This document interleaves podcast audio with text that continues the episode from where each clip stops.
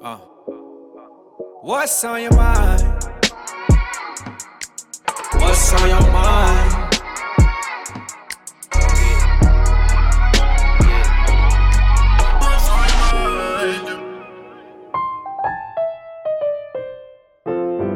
Hai teman cerita, welcome to my podcast What's on Your Mind.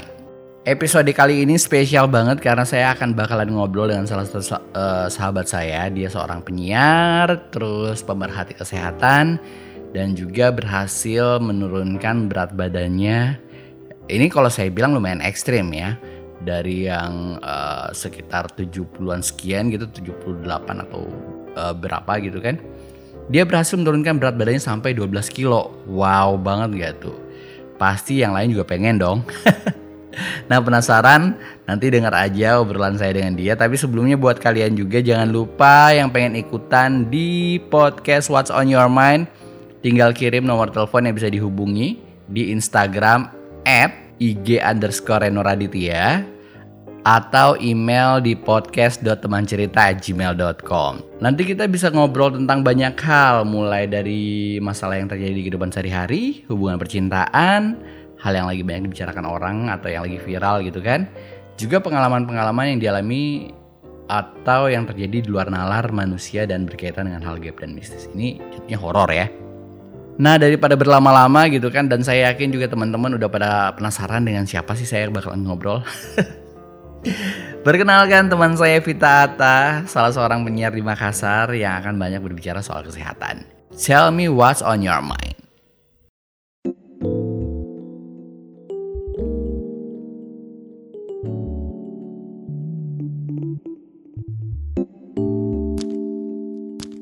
Halo, selamat malam. Apa kabar?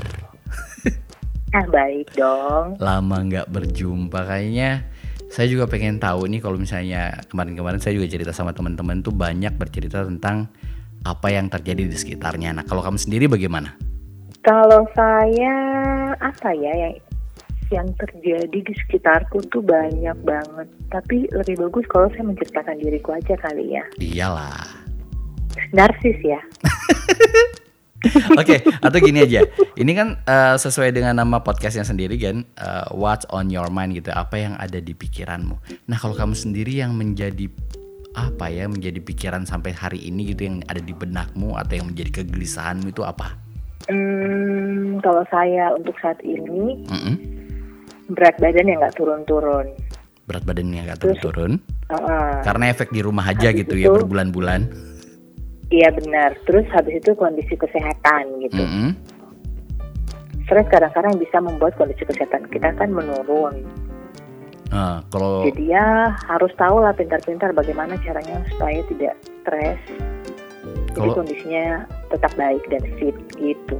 Tapi kan bukan hal yang mudah untuk bisa menjaga vitalitas saat ini gitu kan apalagi di tengah kondisi mewabahnya virus corona.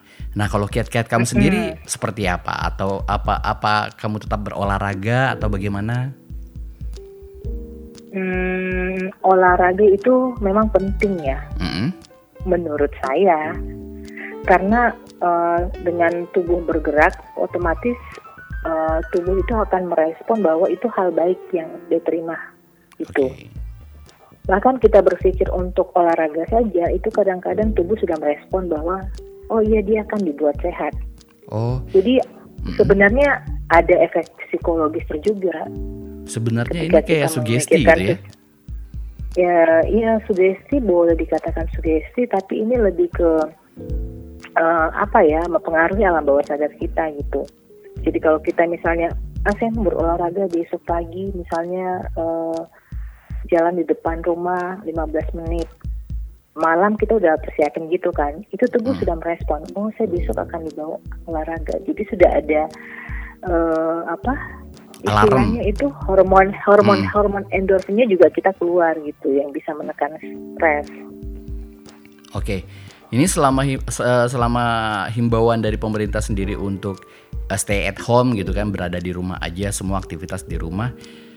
Kalau kamu sendiri bersama keluarga tuh seperti apa sih aktivitasnya ti- setiap harinya, apalagi untuk eh, menjaga kesehatan dan tetap fit gitu?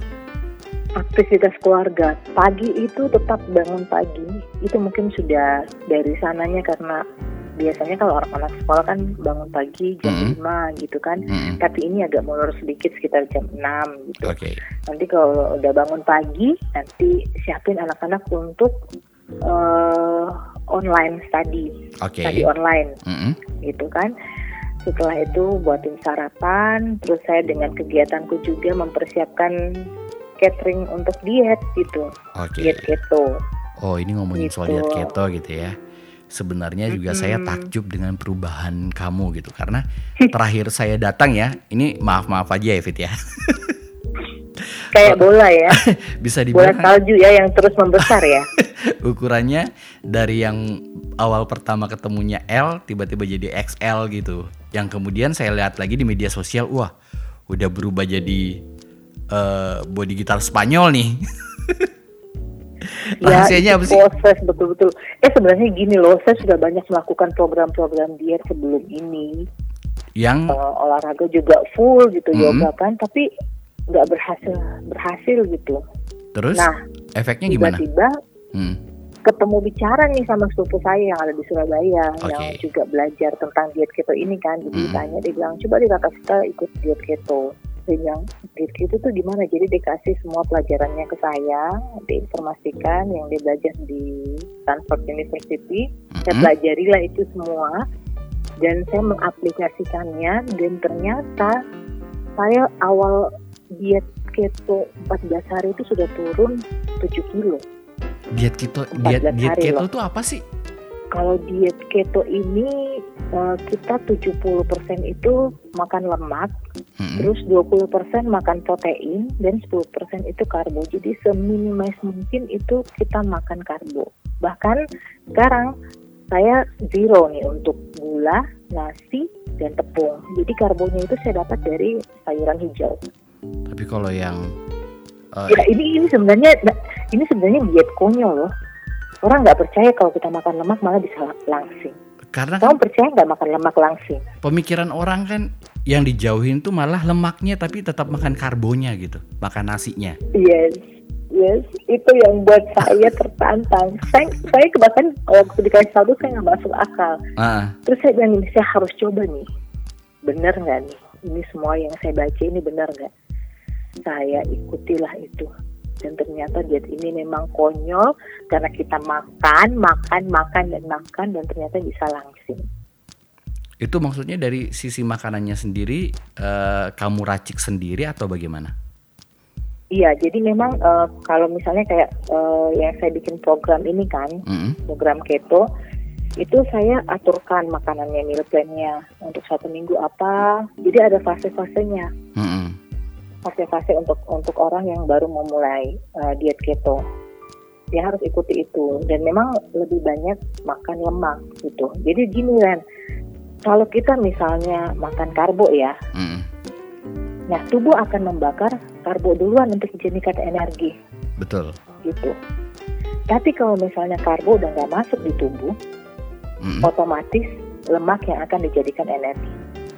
Jadi lemak yang dibakar dalam tubuh, entah lemak di organ, lemak di bawah kulit itu semuanya dibakar.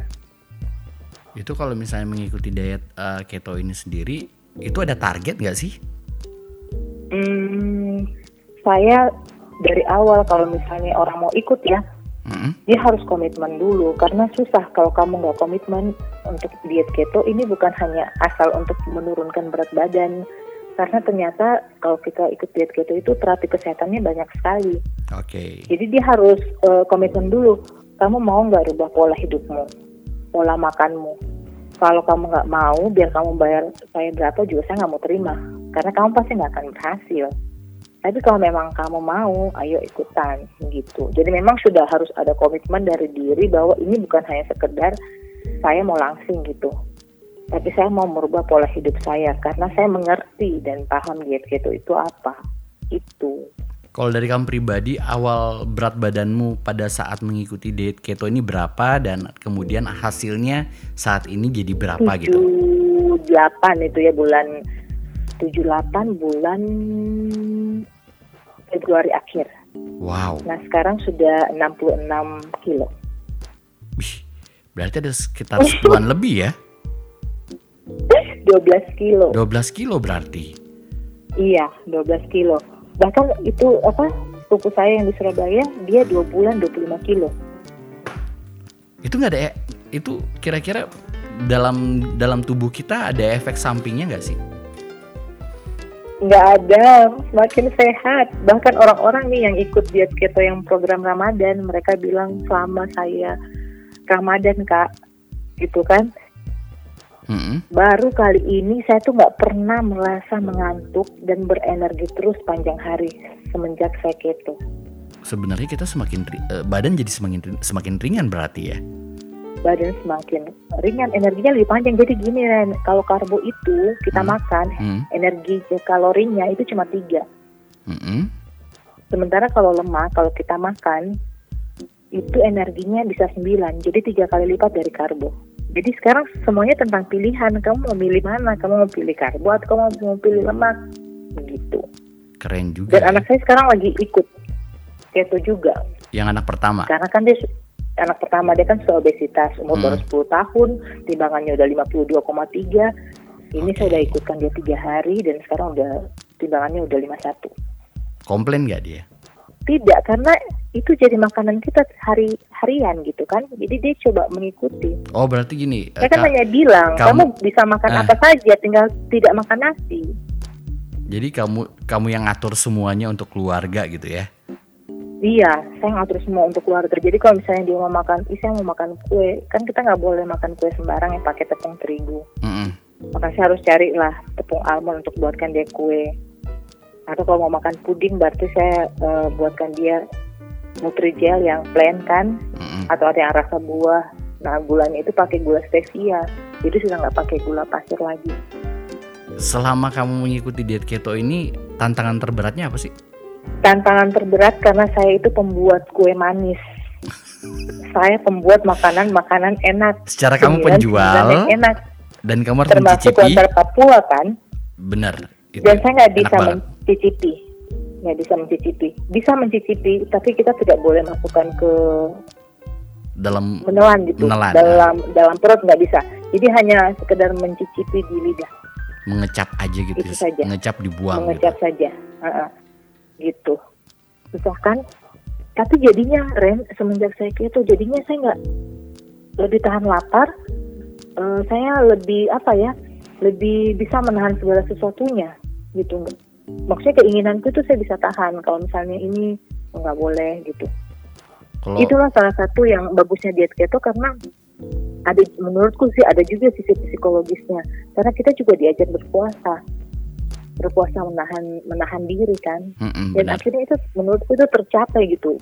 Kayak dulu coba kalau kalau kalau dulu nih saya mau makan apa saja saya langsung pesan saya langsung makan. Betul. saya nggak bisa tahan diri saya pasti langsung beli tapi sekarang bahkan untuk berkeinginan pun itu kadang-kadang saya sudah tidak ada Sebenarnya ini, ini Dan- menekan nafsu makanmu juga ya? Secara nggak langsung. Iya, menekan menekan nafsu makan karena kan lemak itu energinya lebih panjang, jadi kita nggak mudah lapar. Betul. Nggak sama dengan kalau kita makan karbo. Jadi ini sebenarnya diet yang tidak menyiksa sih menurutku. Iya daripada yang sampai puasa yang cuman makan wortel satu sehari semalam. Iya, atau kalau tidak hanya makan buah dan sayur gitu Mm-mm. kan. Padahal buah juga itu walaupun dia fruktosa ya atau eh, manisnya itu dari buah, Mm-mm. tapi di tubuh itu tetap dikenali bahwa itu Gula. glukosa. Nah, apa pun itu. Jadi tubuh tuh hanya mengenal tiga, tiga bahan makanan, mm-mm. lemak, protein, dan glukosa. Itu aja. Mau glukosanya dari fruktosa apa masuk dalam tubuh tetap itu gula. Kalau respon orang-orang yang selama ini mengikuti diet keto ini sendiri gimana sih? Kalau respon orang-orang yang mengikuti diet keto selama ini sangat bagus dan mereka sangat berterima kasih karena sudah diajak untuk diet keto. Sebenarnya saya nggak mengajak sih, mereka sendiri yang mau karena ke- dari awal saya selalu kasih tahu mereka kalau keinginan sendiri oke, tapi kalau kamu ingin coba-coba jangan gitu. Kalau ikut-ikutan doang mah aduh kayaknya Iya, tetap jangan melenceng karena gitu ya. saya saya bukan saya bukan hanya mau mengutip uang kamu, bukan. Mm-mm. Tapi kalau kamu sehat, saya bisa bantu orang, dia bisa lebih baik, aduh itu kayaknya rasa senangnya gimana di Ada kepuasan tersendiri. digambarkan sayang ada kepuasan sendiri apalagi yang ikut programku ini sudah ada hampir tiga orang yang memang dokter spesialis Tapi saya Dan jujur. saya Hah? Kenapa? Eh, dan waktu waktu mereka ikut itu kan maksudnya mereka kan dokter ya Mm-mm.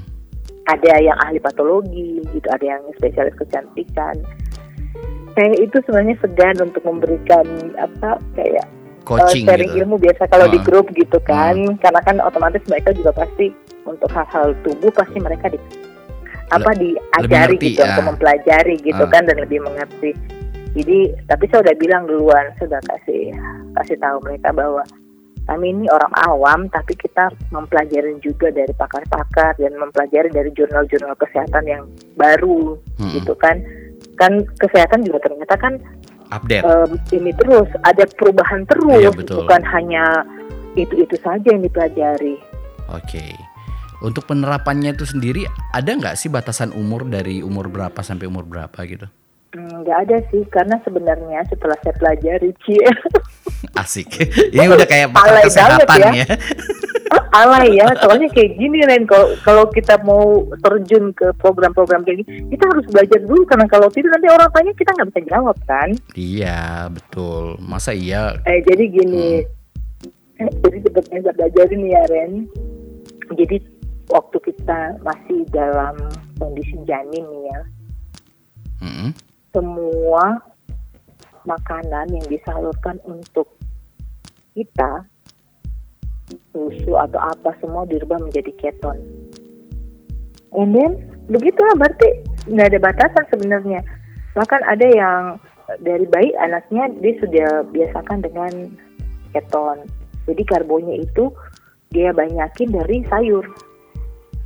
Kan dia Oh, tidak kekurangan karbo. oke. Iya, Karbo betul. kan bukan didapat dari nasi, Nasi, tepung ya. dan gula saja Mm. tapi ada di sayur hijau.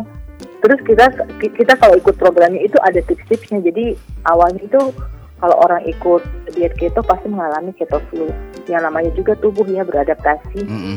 Yang Betul. tadinya dia terima gula, tiba-tiba dia nggak terima gula, dia kebingungan dong. Kita Betul. mau dapat energi dari mana? Ini energi yang saya mau ambil dari mana lagi nih? Nah dari situlah tubuh akan mempelajari bahwa oh energi yang harus dibakar ternyata lemak, lemak yang selama ini tersimpan dalam tubuh. Itulah yang dibakar. Tapi beda-beda orang itu masing-masing beda penurunannya. Karena begini, kita nggak mengerti kalau di dalam tubuh kita ini kan biasa ada ada kamu biasa dengar fatty liver, Iya, lemak yang berlebihan lemak yang berlebihan. Oke. Nah, kalau keto itu yang dibakar dulu yang dari organ-organ dalam. Oke. Atau misalnya kamu punya triglycerin tinggi, Mm-mm. itu akan akan baik dengan sendirinya dengan mengikuti keto. Jadi memang sebenarnya bukan bukan untuk diet diet hanya untuk melangsingkan tubuh sih lebih ke kesehatannya. Dan memang awalnya diet ini sebelum orang kenal untuk diet untuk melangsingkan tubuh diet ini dipakai untuk terapi epilepsi. Oh, untuk perbaikan saraf. Ini Iya, kayaknya jadi dulu itu di di kaskus itu nggak pernah yang namanya tidak ada prosogan, fometa. Kapan asam lambung naik, langsung sesak nafas, langsung berdebar-debar, itu harus diminum langsung turun lagi. Kalau misalnya makannya nggak teratur ya. Iya. Betul. Tapi sekarang biar saya puasa 22 jam itu sudah nggak ada masalah lagi. Walaupun di 22 jam itu saya tetap minum air putih, minum black coffee, minum cuka apel, Keren banget. sudah nggak ada masalah itu lagi.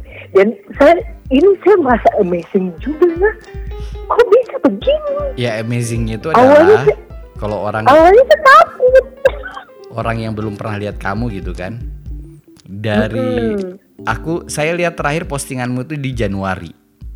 Gitu kan Masih Januari gemuk tuh saya Januari, ya ampun. masih emak-emak bulat gitu. Iya. Tiba-tiba kamu yang nggak ada modelnya kan, tiba-tiba kamu posting yang kasihan banget. di Maret akhir ya kalau nggak salah ya. Iya. Maret Betul. akhir, kalau nggak salah Maret akhir itu, tengah Maret Maret ke Maret akhir itu yang kamu posting terus banyak yang bilang di Facebookmu, ih langsing banget ini, pasti ini efek kamera diedit dan segala macem. Saya juga nggak percaya sih sebenarnya. Iya, padahal itu beneran usaha loh. Usaha berat usaha ya. merubah mur- usaha merubah pola hidup itu nggak segampang dengan yang kita pikirkan hanya untuk langsing. Enggak, benar-benar dirubah semuanya, Reno. Kalau cuma sekedar langsing mah begitu langsing kan bisa Kalau balik cuma- bisa balik, balik Iya bisa lagi. balik lagi. Tapi kalau kita sudah komitmen menjadikan lifestyle, itu Hmm. akan tetap seperti itu. Ini kayaknya cocok banget buat orang-orang yang Iya, sekarang saya sebenarnya cerita ini saya ingin orang-orang tuh tahu bahwa, Hmm, ayo kamu harusnya itu mengenali tubuhmu gitu, apa yang tubuhmu mau.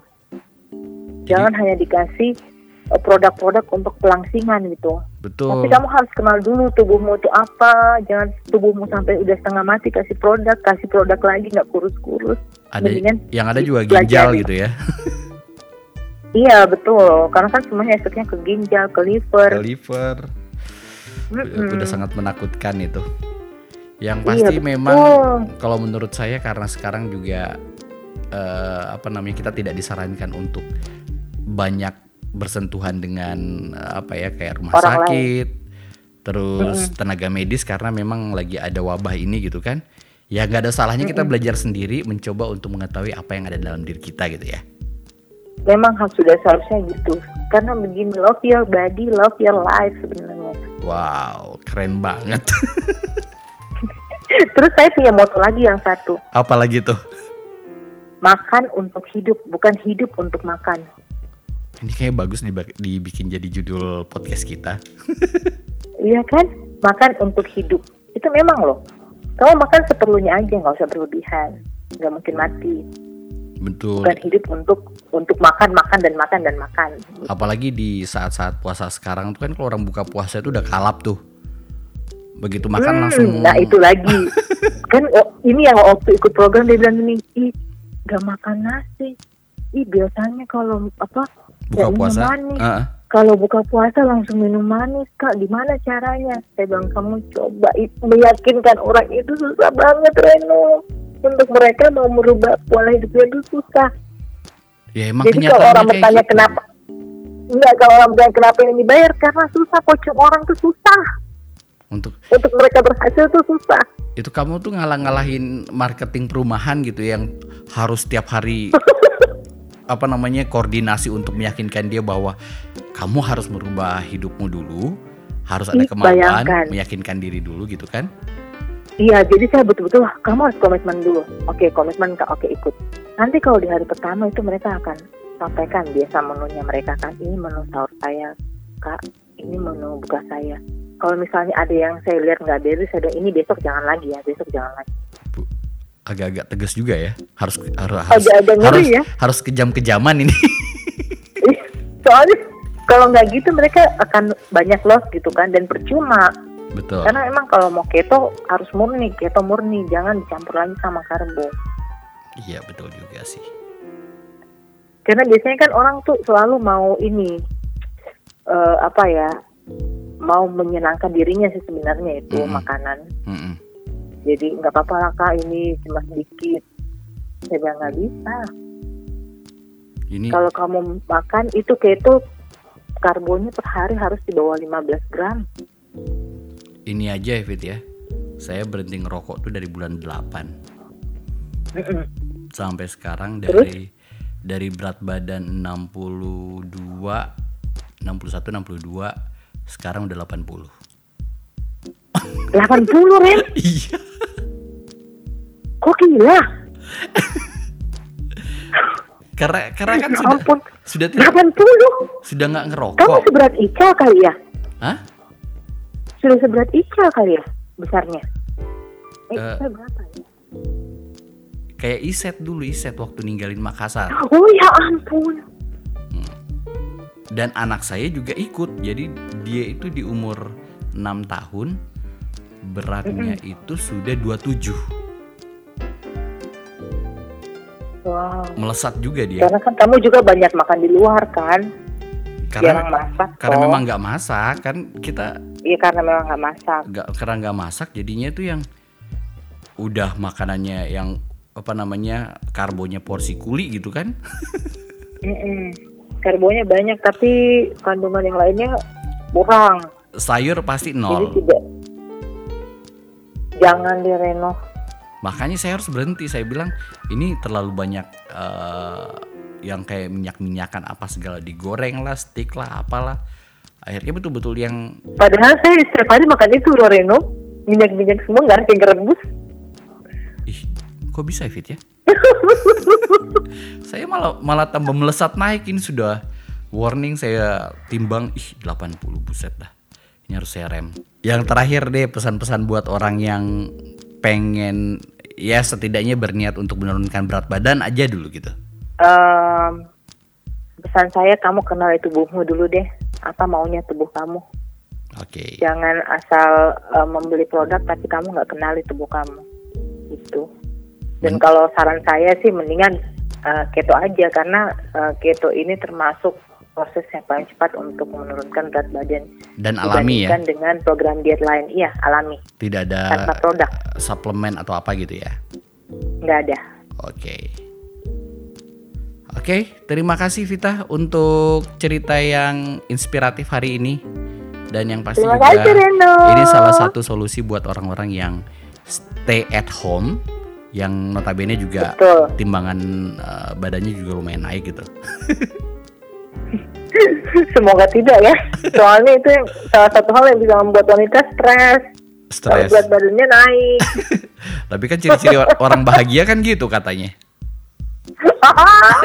iya kan? Enggak juga tuh. Sekali lagi terima kasih yang pasti sampai ketemu nanti di kota di kota Makassar. Terima kasih. Bye-bye. Bye-bye. Dah.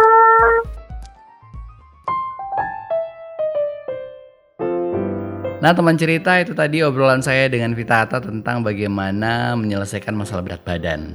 Karena memang dengan himbauan di rumah aja yang notabene kita nggak ke mana-mana, aktivitas di rumah, belajar di rumah, ibadah di rumah. Akhirnya karena kes- ke- kebanyakan berada di rumah kita terbawa suasana yang selalu pengen ngemil gitu kan, selalu merasa lapar dan segala macam. Akhirnya juga berat badan meroket.